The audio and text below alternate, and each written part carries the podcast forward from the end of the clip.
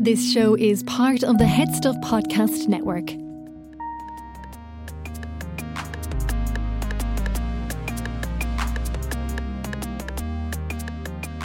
Hello and welcome to this week's episode of Basically. I am your host Stephanie Preissner and I have something a little bit different for you today. A uh, listener requested this and today we're going to be speaking about nursing homes. I know very little about them and I'm going to find out everything. Thank you so much for joining me. Welcome to the studio.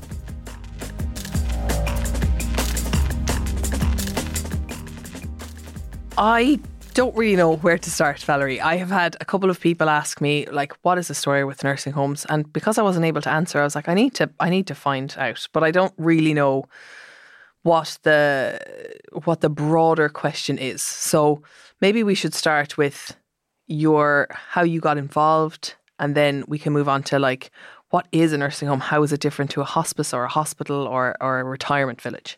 So how I got involved is my mum and dad started the nursing home when I was about twelve. My mum got sick and that's the reason they opened the nursing home in the first place. So she was kind of trying to do a little boutique nursing home at that stage. That was about thirty-seven years ago. For like just a couple of people? For about or... five people. That's what she had kind of in her head. Right. Um, but obviously that's not, wasn't a possibility. And we were about, I think we were about the second nursing home in Kildare at the time. So that was quite unusual. They had a hard job trying to get the money from the bank to, to set that up. But then... as time went by, I, like I grew up in the nursing home, so obviously I went to school there, had my breakfast with the residents in down the dining room. Right. I went horse riding on the we were on the car on the Curragh.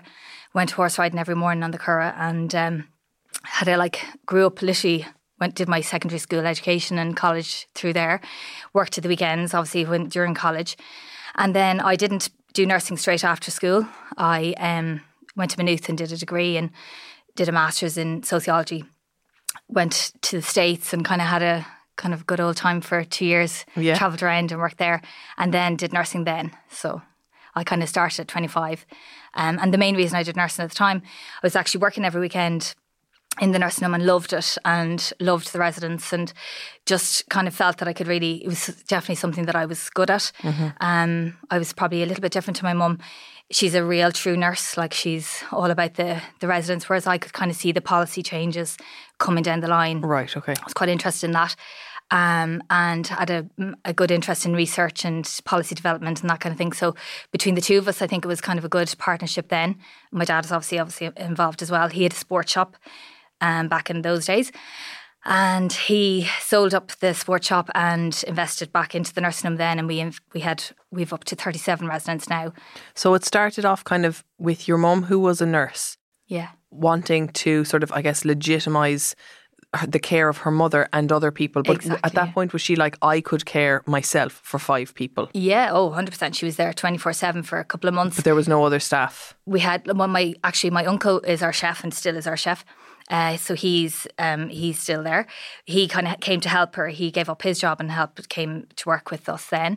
Um, my dad obviously was kind of helping at the weekends, and I do the few bits, the cleaning. And my granny Lily, who's actually Paddy, your friend of yours here, uh, she did a little bit of cleaning at the weekends. We had the crack, like so. That was kind of our. That was how we set up. Like that was such a long time ago. Is it a medical facility? Like, does it need to be, it's not like opening a B and B, for example. So at that time, it was kind of more B and B-ish, but with a right. little bit of nursing. Now it's definitely very much okay. medical. Yeah, it's nursing. So the way you guys set up wouldn't be able to happen now? No, not at all. No, now you're under the regulation of, of uh, HICWA. You know, you have to be yes. registered and everything. So yeah, so things changed quite dra- kind of dramatically, I suppose. We were always registered from the very beginning um, with the H S E, but it was just very tiny. Then they said they, they increased to thirty-seven residents. We haven't actually moved from there until at the moment. We've planning in at the moment, and hopefully we're going up to sixty beds the next year. So that'll be kind of that'll be great, and kind of that'll change things again for us, I suppose, um, for staffing and you know. And so what? How things go.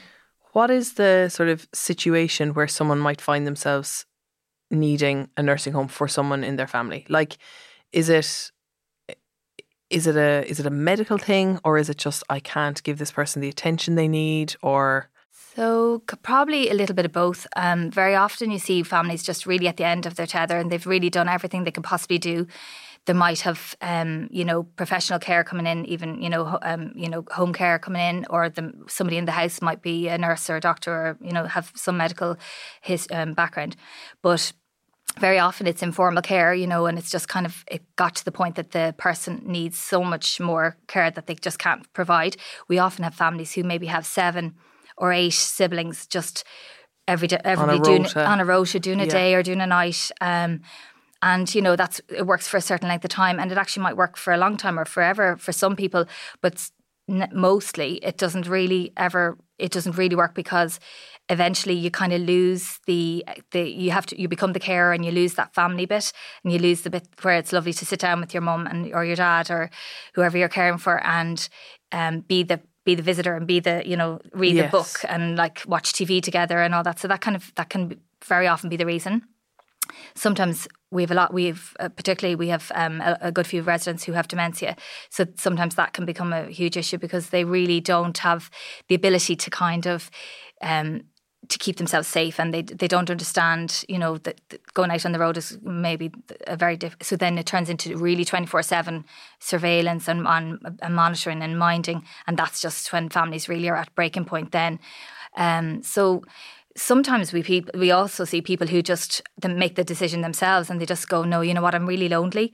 Um, and they want to, they'd love to be in the company of others, particularly people who are the same age as mm-hmm. them. And we've recently now, during COVID particularly, we've had more, admi- like more um, um, people looking to, to be admitted for that reason, for just pure loneliness. No, yes. They were so lonely at home. Families aren't even, you know, can't visit as much as they would wanted to. And they're also visiting from outside, you know, maybe doors or windows, whatever. And so they were, they were looking to come for a short term, or even for six months or something like that, just to kind of, you know, become, because we've loads of activities going on. There's lots, you know, it's like, yeah. it's quite a nice environment. So I suppose it's not always kind of the nursing thing. It's sometimes yeah, it's so, social admissions are very are quite high as well, you know. And if the system is under pressure, because my understanding is it's quite difficult to find a place in a nursing home because demand and supply. Yeah, it is really, which is very awful. Um, and then some places have beds available, you know, like it just depends. Sometimes it depends on um, the location.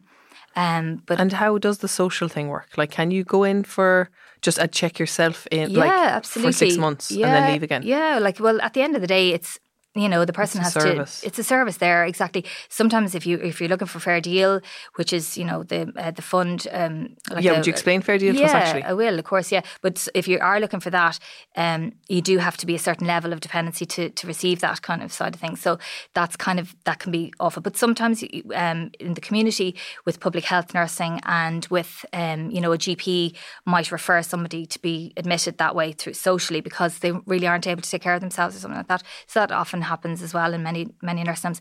But if you're looking for Fair Deal in Ireland, it's actually very fairly straightforward uh, process. I think people f- get really freaked out by, by, by it, and kind of th- they're worried then that, you know, that their house is going to be taken away from them, or that they're going to have to, they'll have no money left yeah. at the end of the week or anything like that. So basically what they do is they look, it's a means tested grant, um, and they look at your um, your available funds.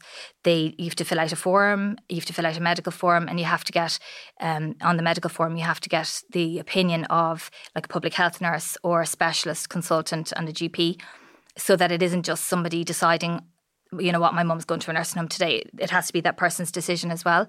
So their opinions and their decisions are also taken into account, which is really important, I suppose. Um, and that's really good to see, you know, that that's written into law. Law, yeah. yeah. And so what is the financial side of that Fair Deal then? So the financial side then, what happens is they would look at the at the person's finances, and not anybody else's in the family. So you could be living, your the mum could be living with a millionaire daughter. It doesn't make any difference. It's all about the mum's uh, fin- you know, finances. And it usually works out at around eighty percent of their income. So say if they had um, a house rented or something like that, they would that would be taken into to account. But if they had a pension, say, just for instance, and they were living in their daughter's house, the house then obviously isn't theirs. So that's not taken into account.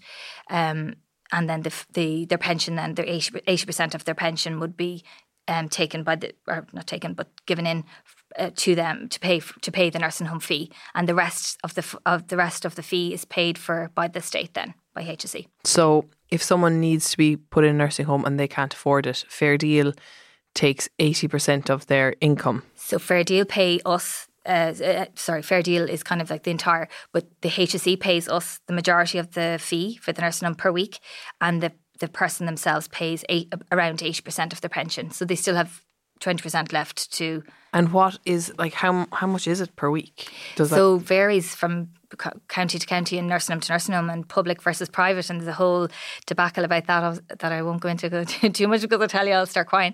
Um, but yeah, it's, so it's very, it can be very, it's very difficult because in some counties it's about nine hundred euros per week. Then in, so, in Dublin perhaps it'll be fifteen hundred or thirteen hundred euros. Kildare is between like kind of the one thousand and eleven hundred, that kind of fee. Um, so it can, but the care is obviously still the same, which is that's where the in, the inequality, I suppose, starts. Um, the nurses' fee, or the nurses' uh, wages, and the healthcare assistants' wages are the same across the country, and rates are almost the same, and insurance is the same, and everything is the same, except unfortunately this fee is the, is the problem. So that's a huge issue for nursing homes, as you can imagine. Um, and Nursing Homes Ireland are constantly um, pushing for, you know, that everybody would receive the same amount, or every nursing home should receive the same amount, and then that the, the standards should be the same across the board. Because at the end of the day, we're all getting inspected by by to HICWA, the same standard. To the same standard, and we have to we have to meet a certain criteria. We have to provide safe and quality care. And if you're receiving nine hundred euros a week to provide a thousand and twelve hundred or twelve hundred euros worth of care, it doesn't really add up, you know. So, for instance, in our nursing home in Kildare, we've thirty-seven residents, but we have fifty staff. So you can imagine now if you're paying, it's a lot of staff to pay from a small amount of money when most of the residents are Fair Deal, uh, have Fair Deal approved. So that's kind of, it can work out quite difficult. And that's why I suppose the B D O report the other day on What's Friday. What's the B D O? Uh, that was the report that was done there recently on Friday by, uh, it was funded by Nursing Homes Ireland, I think, or asked for by Nursing Homes Ireland. It it was, um, I can't think of the name, Brian McInerney, and he was was the guy who who did the um, the main report. And it was an, um, a really in-depth r- report about all the different fees across the country. And they inv- they asked a lot of um, nursing homes to to give in their Um, expenses, their expenses, like. exactly, to show exactly what's happening, what the real real cost of care is. And the report kind of suggested that the smaller nursing homes like ourselves, right, really won't be able to survive in the future with the way things are, you know, because the cost of care is so high. So that's kind of a worry, I suppose, in, in a lot of respects. But we're here for the, you know, we're here for the long haul. Thank God. We're you know we're thirty-seven years, so we our expenses, I suppose. Are, we we have a lot invested in the nursing home, so we can't really just just up and up leave. and leave exactly. And so yeah. Is the cost? So if I so say I'm in a nursing home and it's eleven hundred euro a week, so that's obviously for for the to pay the nurses. That's for your my, kind of that like your my, bed and board and your nursing kind of care, exactly. And, and then my medication and all that. Medication no? would be covered by your medical card, hopefully, if you had medical card. The eleven hundred, the eleven hundred you would. Hopefully, be, wouldn't be paying the eleven hundred. Hopefully, if you got Fair Deal, you'd be paying four hundred or three hundred or two hundred, or yeah. you could be paying seven hundred, depending on your means. Um, and the H S E then would pay the, the nursing home the rest of the, the fee.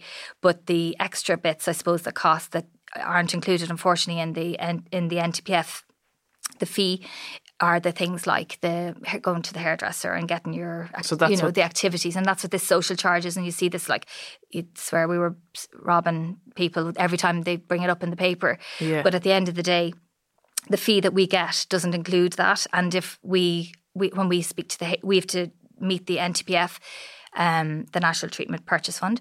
We have to meet them every two years. Or every year, if if that's the deal that you strike, and we set a they set a fee for us based on our accounts, and kind of like it's kind of supposed to be a um an, um a delegation or um what's what's the word negotiation a, a negotiation yeah. exactly, but it doesn't really turn out like that. Unfortunately, they have the kind of fee in their head, and that's that's and what they and we that. just they, yeah. they pay us that exactly. So sometimes, unfortunately, they don't. That doesn't include. Or never, it doesn't include social the social charge, which is all those kind of niceties that definitely people are needed. Well, need. It's what they need and definitely what they want. Um, you know, for us to provide like physiotherapy and all the things that we really have to do, you know, to keep people well and mo- mobile. And um, we've, I think, so a does huge, that mean then that people have to pay for that as an extra while they're yeah. in there? They yeah. do every week usually. Um, all different nursing homes have different fees depending, I suppose, on what they provide. But the basics would be um, they would be expected. You know that would yeah. be they expected from from the HICWA standards and from the expert panel report as well. And how has it been during COVID? So in the nursing homes? it's been very tough. It was a very tough year. We didn't have any COVID, thank God. We nobody um, at all who had um, were, were positive. So we've been very lucky. But it was just. I presume that's down to some serious restrictions, though. And it was yeah, yeah. a lot of restrictions. Don't know, to be honest. Good luck, maybe, but um, hard work and good luck. I think yeah. maybe. Well, look at. I think it was a really tough time for everyone. We kind of invested a lot at the beginning, um, as did every other nursing home in the country, on you know P P E before the. The, the real struggle started. We all went out and went mad buying masks and gowns and everything, things that we didn't wouldn't normally use on a day-to-day basis. And that's kind of, I suppose, what was really t- difficult to read in the media and really hard to hear when people were kind of dissing all these nursing homes. Oh, why didn't they have the P P E? And oh my God, and da da. Mm-hmm. We didn't never use masks. I had a, like three boxes of masks, I'd say, in the press, and that was it. We never used them only if somebody was really unwell, and or you you were doing um, a dressing that you did, you know, you didn't want to have any, you know, to be breathing on, basically. But we we never use masks. It's not in our, it's it's like asking a B and B to have like the a swimming pool out the back, you know, yeah, that kind of way. It's just, not. it's just not part of our kind of, of our psyche or whatever. So yeah, we wouldn't, um, nor would we use uh, gowns or face shields or anything like that. That's because theatre gear. It's like, is you it know. This, is it the case that like people in nursing homes are a certain level of yeah, medical need, exactly. but they wouldn't need the level of care that would require masks and gowns. Absolutely. So most people in a nursing home are actually, they live there, it's their home, and they have, you know, their own, they might even have their own chair, their own equipment, you know, their own their own wardrobe, and they can have anything they want in their room because it's their room. So it's their house, you know, this we try to really, I suppose, impress on people that when they come to live with us, it's, you know, it's their home and they can as much as possible do what, what with the room what they want, um, and the same with our communal area. And like we're we would be you know eat together. It's very it's not a hospital. It's you know where we do have equipment and you know medical equipment because you need it to mind certain people who have certain illnesses. You we really are I suppose trying our best to keep it as really nice and as really especially when you have people with dementia. They don't. People living with dementia don't do well in a kind of a clinical environment. Yeah. I don't know if you saw Saint Joseph's, um, the programme about Saint Joseph's there recently on the butterfly met, um, the butterfly home and all that. And that's the kind of style that we're all, we all provide is this lovely kind of soft furnishings, you know, home from home. And that's what we try to, and cups of tea for the visitors and trays, you know, when you come yeah. in. And so like it's not I've, like visiting someone in hospital. Oh it's God, like, oh, it's like couldn't be further from the truth. So like couldn't be further from that exactly. But we say, for instance, I even have a couple of, um, you know, older men or whatever, and their wives, they come, they have lunch, you know, not not at the moment, but that would have been our norm that they came in in the morning, they sat down beside them, they had the cup, you know, it was like yeah. as if they were at home reading the paper. Our, we've two lovely dogs. They walk around the house. They sit with them, patting them. You know, they have they have the chats. They might have lunch together. Then the wife might go home or maybe come back again for her tea later on. That would have been the kind of norm, norm. for us. So it's really so not clinical. So I think that was the biggest problem I had with, with COVID is this terrible, we were thrown under the bus, I think, for something that we couldn't we couldn't possibly have avoided. Um, you know, there's just no way that you could keep that out without the P P E that you have in theatre and in I C U. Yeah. And unfortunately, it wasn't available to any of us, including the hospitals. Um, you know, and I think that was the biggest, the biggest problem that people that nursing homes had. And how um, have the residents managed with sort of so, window visits and yeah, we didn't really do too many window visits. We kind of did open door visits. You know, we had uh, we've a lovely uh, foyer, so we just did um, uh, when when we didn't weren't allowed, I suppose, or weren't advised to have visiting. Uh, we did that. We kind of had the open door, and it was a little bit chilly, and we kind of put on the heat and the rugs and everything, and then had the chats that way. Because I really kind of thought the window visits weren't really for us, and wouldn't really suit my clientele at all. Um, they were just. That would have been better. It's kind of you could, yes. you could vis- vis- visually see people, and that I think that was kind of a little bit better. Um, but yeah, we what we did um, in our nursing home as well. We've a big site, so we've six acres. It's lovely. It's right on the edge of the Curragh. So we bought two cabins. Um, they're really lovely. They're like um, like kind of log cabins. Um, we got heating and lighting and everything in them, so we were ready when the when the visiting was lifted. So they've been fantastic. Like so we so everybody has their own individual visit then, you know, in yes, their own okay, area. So they're, they're really safe. The visitors aren't bringing anything into the nursing home, into the communal areas, into other r- residents. But they, um, it's kind of like a little sitting room. It's lovely. It's twenty metres squared. It's massive. Like, so yeah. They're really lovely. And um, they've been fantastic. So that was kind of, that was a real, uh, you know, a great thing for us to kind of, because everybody, they look forward to the visits then as well. So we've kind of visiting area inside. And obviously people are having visits in their bedrooms as well if they'd like. But nearly everyone now goes out to the cabin. So yes, it's kind of it's a nice like a little space. Outing. Yes, it's really lovely. And how how many people... Like, what's the average age and how many people do actually leave a nursing home to go back to their own home? Or is it... Very rarely people go back at this stage. With, I suppose, when the legislation changed for Fair Deal coming in and everything, the high, it was really only people who are very high dependency, who are really, really unwell, became... you know, are kind of candidates for going to a nursing home. So really you rarely see people going home unless they're for they're ready for um or they're here in for respite, you know, for, for a couple of weeks or convalescence or something like that. Okay. But so that would be, you can go to a nursing home, say you have a surgery or something yeah, and you yeah, need a couple of, of weeks. Yeah, absolutely. Um, lots of places do that, yeah, if you have if you have availability, and some places have dedicated cent- you know, parts of the centre for it. Um Yeah, we've so, but during COVID now, we had um, a lovely gentleman went home to his wife because she was at home and she was really unwell herself. So they actually, the family took took him home, you know, halfway through kind of, and that's working out great for them. So, you know, and that was great. We got him really strong enough, strong enough to go home, which is fantastic. He was with yeah. us for a good while. Um, But he was well enough to go, which is, I suppose, the main thing. And at the end of the day, like I always say this to the client, to our families, you know, when they're they're coming and the resident themselves, that if anybody felt that they were well enough to go home, it is that's their it's their right to go, and it's not a kind of an end, you know, an end game or an end yes. stop. We always try to kind of really promote health as much as possible. I suppose that's the kind of that's our ethos. And if somebody can walk, we try to get them to walk a little bit better. If they're You know, if they're yeah. not really able to walk and they're in a wheelchair, we try and get them strong and strength, you know, strengthen them through like chair exercises and things like that. We really promote like really good nutrition. You know, we've got like a we've a fabulous um, butcher in Kilcullen. All our meat comes from there. He's like really famous. he's like he's won all these awards in, in Ireland. So like we we've and my my actually my uncle is um, an organic um, chicken farmer. So all our chicken comes from him, and like so we've. Really lovely, focus yeah. Really focus then. on really good nutrition and really good food, and that's the kind of help I think for us, because I think in the nursing home, they the the residents love the kind of homely food. You know, it's proper yeah. dinner. You know, at lunchtime, if you gave them kind of lasagna at lunchtime to be war, you know, they're like, "What? This is our tea? You know, this is only suitable for tea." So we have like a lovely, pro- you know, proper roast beef and yes, you know, yeah. lovely old fashioned kind of traditional dinners, I suppose. But um. Yeah, no, it's really, it's it's a very nice place to live, I suppose, and we try to promote that as best as we can. And do you ever have young, like do young people ever go to a nursing home? So they do, yeah, unfortunately not. We don't really uh, tend to, because my, my clients are older, you know, mostly yeah. older. And um, I think you said, or you were asking me earlier there, how old some of the clients are. So say from usually around sixty-five to like one hundred is our kind of, we have a man wow, who's okay. ninety-nine at the minute.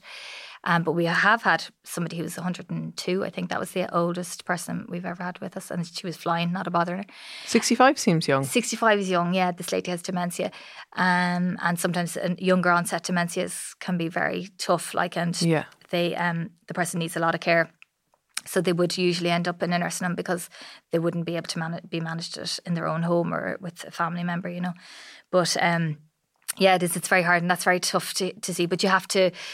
I suppose then tailor the activity programme to really suit all the different age groups. That's really important. So sometimes you'd see if when we have younger clients or younger people uh, living with us, we try and do really good trips and, you know, good trips out and like nice things like compu- like computer classes and that yes. kind of thing. And or we'd have people coming in and talking about, you know, local hist- historical events and things, you know, so you try to kind of really tailor it so that it's interesting. And um, whereas I have a few at the minute and they're in the knitting club and they're having the cra- yeah. they're, they're knitting for Ireland there, you know. So you've kind of two two levels of um, I suppose activities going on all the time.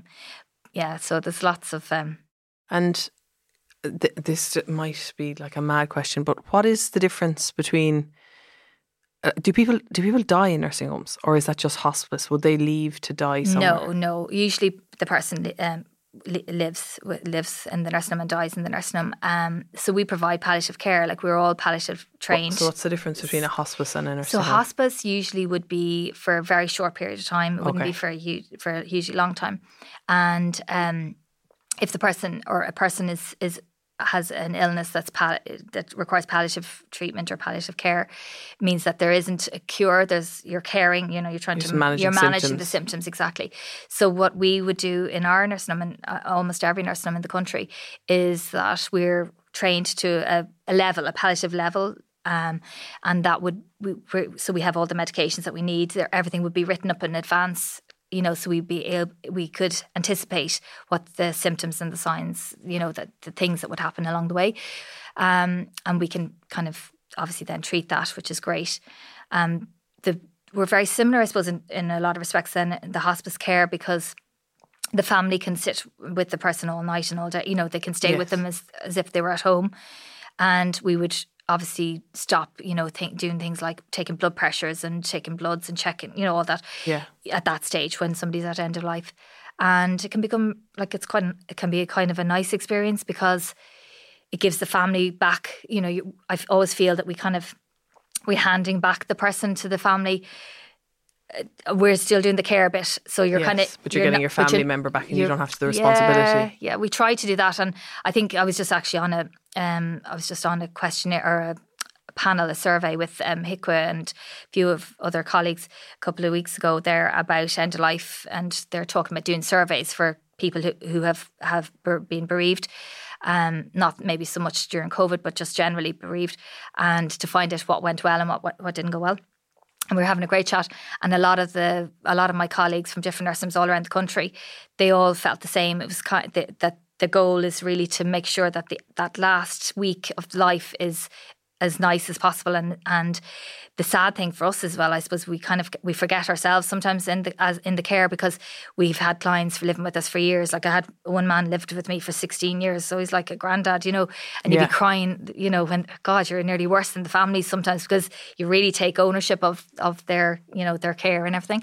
So yeah, so it's very hard to sometimes it's very hard to say goodbye, but lovely to be there, and it's a real privilege, you know. So it's kind of that's it's tough, but a really lovely part of the job, I suppose, as well. And is how is this with? I mean, I guess their friends are all in nursing homes oh, as well, so like I it's know, a huge loss, devastating sometimes. So especially if the person is really, you know, is kind of um very in part of the of the of the fabric of the place. Um, they we've we had a lady recently passed away, and um, she was just oh loved. She was into everything, everything right. that everything happened. She was in the middle of it, so that's very very tough, particularly for her then or for the, her friends, because you really feel her loss. Mm-hmm. But obviously, the same would happen if, no matter who the person is, because they're there yeah, and they're yeah. taking part, and they all know each other, and it's like. I suppose if you think of our places, we've only thirty-seven residents. Like they know each other intimately, really, you know, they really do, and they know everything about each other. And they're, oh, you had a headache yesterday, and how are you feeling today? And you know, so yeah, it's, it's tough. And what when you like, do people come to you to say, I'm I'm considering this? Can I have a look around, or is it? Are yeah. people sort of like begging to come in, or no, not necessarily. No. It's, and what are people's biggest fears when that time comes? So it's ter- it's very upsetting, I think, really to be to make that decision. Um, so yeah, we lots of people come. Not so much at the moment because COVID has has kind of changed everything for us. Unfortunately, it changed the landscape of of the nursing home sector and pretty much, I suppose, every healthcare sector. But um. We'd um yeah usually the, lots of people might come three and four times to have a look, and can you know you mightn't be able to show them a particular room because you mightn't have a room to show them, you right, know you okay. mightn't have an availability, but they could be on a waiting list, you know, which is awful to think that you have to be, but um yeah you have to sometimes you have to do that, but you try to kind of, and then sometimes people come for a trial, which is kind of does happen sometimes. They might come for a week or two or even a month and see how it goes, and if they like it they'll stay, or if they're not, you know what, I'm going to stay going to keep it at home for another while, you know yeah. I'm going to keep stay at home for another little while, um so yeah it can be. And then are they are, are people in charge of their own um t- like can they get up whenever they want, have oh. breakfast whenever they want? Yeah, we definitely um we try to um do we find out at the beginning when the person is being admitted, we find out what their previous kind of style would have been, so we had, say for instance, we had a man when one time, or lots of times, but this gentleman was a devil. He, he was a farmer and he used to get up at five o'clock in the morning and he had his dinner at like, he'd have dinner at lunch at breakfast time, right, and he'd have okay. his breakfast at five o'clock. So we just you just have to tailor to the person's needs, because yeah, if you you know you're never going to change that. Like he came to us when he was eighty. He's, he's been doing it for like seventy years nearly, you know. So um, yeah, so you have to tailor everybody's needs, I suppose. We do have a kind of a set structure, obviously, because otherwise it'd be mayhem altogether. But you know, it's very it's very fluid, and we kind of just try to. Whatever they want, they want. And um, my chef, who's my uncle, has said he'll go around and he'll ask it. He doesn't even write it down. He'll go around asking everyone what they want for their tea and everything. They could have like ten different things for tea, you know. Oh, really? Like, oh yeah, it's like like it's being like at home, on. You know. Yeah. Sometimes they're better minded than some, you know, the kids. You know, my kids would be yeah. asking for two different things. And we're like, no, no this is what's this is it, and that's it.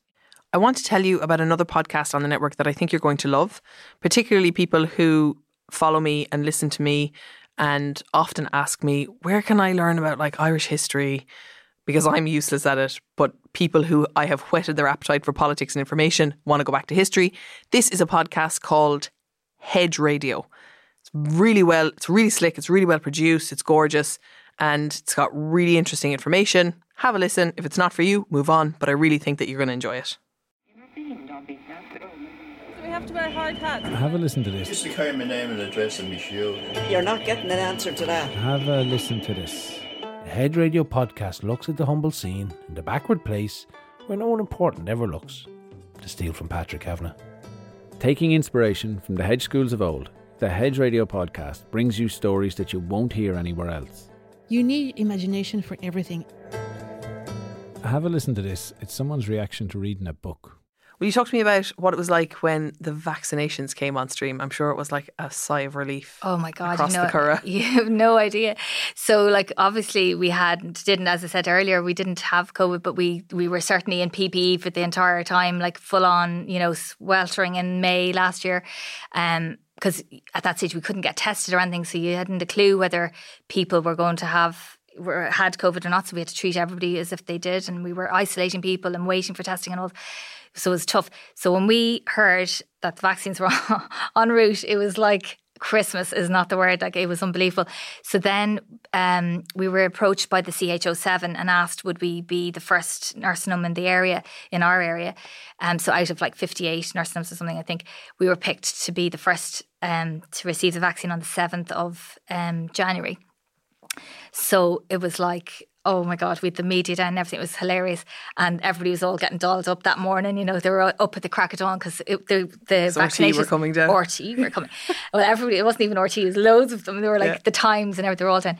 So, um, yeah, so we... The um, the residents were up at the crack of dawn, like couldn't wait to get into the line to get the vaccine, and then they were fighting over who was going to be the first, who was going to be the first. And then the my mum was actually the first um, person or first nurse, I suppose, in, yeah. in Kildare and in um, I think in Wicklow and Dublin as well, and in, in a nursing home to receive the vaccine. So that was great. The, my our team, and she's the person in charge, so she's also a nurse, obviously, and uh, she.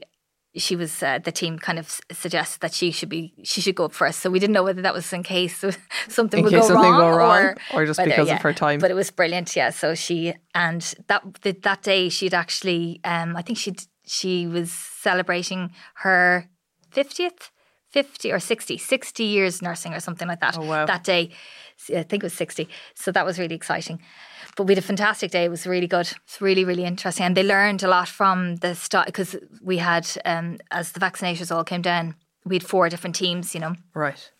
And uh, they, so they had to learn kind of logistically how it would work in other nursing homes because you, we, they really had no idea how people would react to the Pfizer vaccine, you know. Um, so yeah, it was, it was really. And how good. Did people react? Has it have Not. Things changed in the nursing home since people have been vaccinated? Or so absolutely, yeah. So we have um, we had one hundred percent uptake of the residents and staff. So that was an incredible uh, achievement. Nobody said no; like they were all absolutely couldn't wait to get it. Uh, we had no reactions at all. Everybody was really well, um, and you know, like a little bit maybe f- like flu-y after for a day or something, but nothing drastic. And really, I suppose the thing, we ch- we checked a lot of antibodies afterwards. That was a really kind of a nice thing to do because people then could see, vis- you know, visibly like, oh my God, actually, I'm, working. it's yeah. working and it's I have like, you know, some immunity. um, I suppose the main thing for us is it, it didn't really change anything dramatically, but it, it just added that layer of security. Took right. the I can now sleep at night for yeah. for in the first time in about a year. Um, waiting for a call from somebody to say that they've been that they're sick or something. That was the kind of biggest worry. That and were would, you testing throughout the year, or just only waiting for people to have symptoms? So or? No, we uh, so up until May you couldn't get tested really. The ambulance yeah. service were the only way. That was the only way we could get tested. But then um, so we did a, the testing courses. All this, all my nurse, staff nurses, um, we all did that, and that means that we can test in house now. So we can test and then send out the swab to the lab, and we get the report back in twenty hours. Not even if, not even twenty-four hours. Great. So it's amazing, and that that changed everything because people then don't have to stay in the room for a long length yes. of time, and yeah, they can yeah. just you know you can sit with them for or you can isolate somebody for one day and maybe have a, a staff nurse with them for the, the entire time or whatever. But at least you know that they're not um you know they don't have to sit yes. there for three days waiting for a, for a test result to come back. And then staff, we obviously we get tested as, as staff. On the serial testing, and that's every week. For, it was every week for the when in the height of it, and now it's every two weeks. Okay. And how has have have the restrictions loosened now that everyone's vaccinated? Or? So they have absolutely, yeah. So that's only kind of recently. The visiting restrictions kind of lifted um, a little bit in March, and then um, now that people are fully vaccinated, nearly everyone is fully vaccinated now. Um, it, they've changed again, so. We still have to wear masks, obviously, as mm-hmm. staff because we're in a healthcare environment. But say if um, a visitor now would have um, his or her um, wife or whatever in, and they have had the vaccine, they, they could probably have, have. They could have. A, they could have. And that's only recently now, but it, that's not really recommended either. It's just that they could if they really wanted to. You know that yes. kind of way. So that kind of is lovely, and it's kind of I suppose it's a little picture of what might come in the next couple of weeks. Yeah, we have yeah. that announcement from. I know, Micheal so excited. Um, Can't wait. And then my final question is, if in non-COVID times, if you're in a nursing home and that's where you live, are you able to like leave for a week to go oh, absolutely. Stay with your family or yeah, go on so holidays? We have, uh, so up, up until COVID exactly, we would have people who would have gone home every weekend. So they'd be in for a few nights. We kind of did half the care and they went home at the weekends. Then, you know, other people might go home every day, you know, every day for a couple of hours, or they go for a drive, definitely go for a drive. We had one man who went for out to Costa every single, like every single day with his wife for a coffee. They have to sit, sit out, have their coffee and then come back. And that was their kind of r- ritual routine. For a long, long, like he's been with me for years and years, and that was just, that was their routine. Um, we've people who go on holidays with their families, you know, abroad even. We yeah. go to Lourdes every year ourselves. We bring f- about fifteen of our own residents every year to Lourdes for a week. Um, we go with the Oblates in Inchicore actually, and they're, that was it's a brilliant um, trip. And we stay in the hospital there. There's a like a really nice hospital, and we stay right in the, you know, so that's a great holiday. And they go up the town, they have the pizza and glass of wine and go to mass and yeah. say their prayers and buy all the stuff. Hopefully, all that stuff will come back. I know, now. yeah, it's, it's not not gonna not likely this year, no, but no, no, definitely but next, next year. year. Oh, one hundred percent, and then yeah. outside of that, and I'll finish on this. Outside outside of COVID and maybe in the future, can people just in the community, like, are you allowed to visit nursing homes if you don't have a rel- like? Are you allowed yeah, to volunteer? Yeah, volunteer yeah. or like go and talk Absolutely, to them? Absolutely, yeah. We've a volunteer programme. Um, lot, I think every nursing home has. They uh, you have to be obviously Garda vetted, and you have mm-hmm. to do some courses now, particularly with COVID, and I'm sure that'll go on forever. Uh, just a little bit of um, you know, um, infection prevention and that mm-hmm. kind of thing, and safeguarding. But um, yeah, absolutely, we've lots of and you know what, lots of places like thrive on their volunteer support. Like they couldn't do it without it. Um, people you might even have someone like driving the bus or you know, yeah, yeah. anything. There's loads and loads of things. Doing the gar- helping with the garden or setting up, you know, coming in. We've uh, we've uh, we've in the past have had lots of uh, friends and, and family.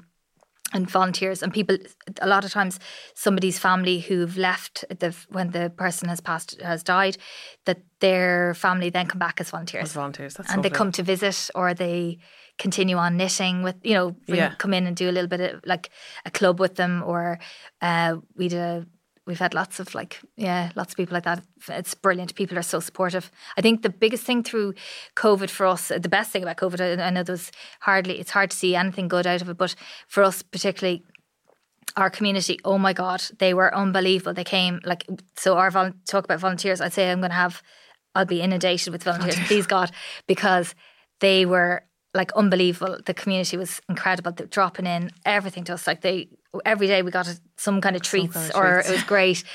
The guards would arrive up with like one hundred Easter eggs and, you know, all that. It's just so sweet. Oh my God, unbelievable. And people writing messages, and all the schools everywhere around us wrote and sent um, presents to the residents at Christmas. Like, it's just horrible. Like, that has never happened before. Like, so, you know, I hope that there that will happen again. Amazing links now forged, yeah. you know, so yeah, that'll be brilliant. Thank you so much for talking to me. Well, I um, hope it was, I'm not quite as interesting as some of your other No, it, well, it's fascinating. I'm, it's oh, just, thanks. I think anything, oh, I mean, I'm quite promiscuous. I'm a little in my, bit shell-shocked. I do listen to your podcast. Oh, really? So I'm, like, I'm quite promiscuous in my curiosities. So I'm just good. like, I want to know more about this thing. Well, so hopefully I taught you something. You definitely did, yeah. And it's not, you know, I think that there is a con- like a misconception that like is, nursing homes yeah. are scary and like that's not what you want, and I don't want to end yeah. up there, but it sounds. And you know, I suppose the main thing to think about, what I always kind of try to say to people, is that there is a place for nursing homes. You can't just wipe them off the face of the earth. Like the, yeah. I know the media and H S E even, and you know, kind of feel that it isn't the right thing, the right way to go. I think there will never be a time that they will not be needed, because. And I and I would be very much for keeping people at home until the very end, that they, you know, the as last minute, can. as long as they can. But there'll always be a need for to have that extra care, because it's a specialised care, and it's really, I think we probably don't get half the uh, kudos that we should, because it is really, it's a tough, tough. You're minding people with six and seven different um illnesses, illnesses uh, yeah. you know, somebody who might have diabetes and C O P D and dementia. You know, you're minding somebody really, really unwell. You're keeping them out of hospital. We're keeping them out of hospital, you know, so, and you're also keeping them as safe as possible. So I think there'll always be a need. It's just to make sure that the, that it isn't an inappropriate um, admission. You know, yes. the people are not there when they don't want to be. They don't want to be, that's the worst, yeah. They can't, or they should be at home. If they should be at home, they should be at home, yeah. one hundred percent. That's where the funding should go. But I think for us, there'll always be a place for it. Yeah, I do. I really, I think so. A good place, and, and you know, as long as they're good and they're keeping the standard up, that's the most important thing, you know. Yeah, which is the job of HICWA yeah, and everything. Exactly, and ourselves as providers, you know, yeah. like we're fairly tough on each other and uh, as well. So, yeah. So, thank you so much. Thanks so much Thank for you. having me. See you.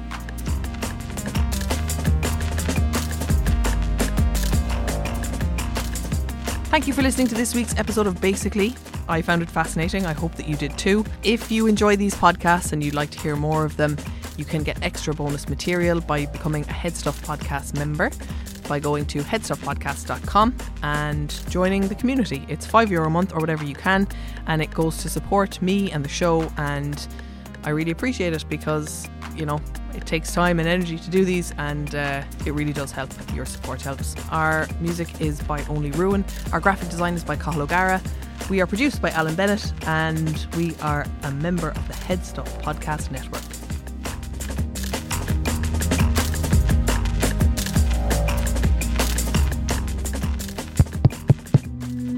This show is part of the HeadStuff Podcast Network, a hub for the creative and the curious.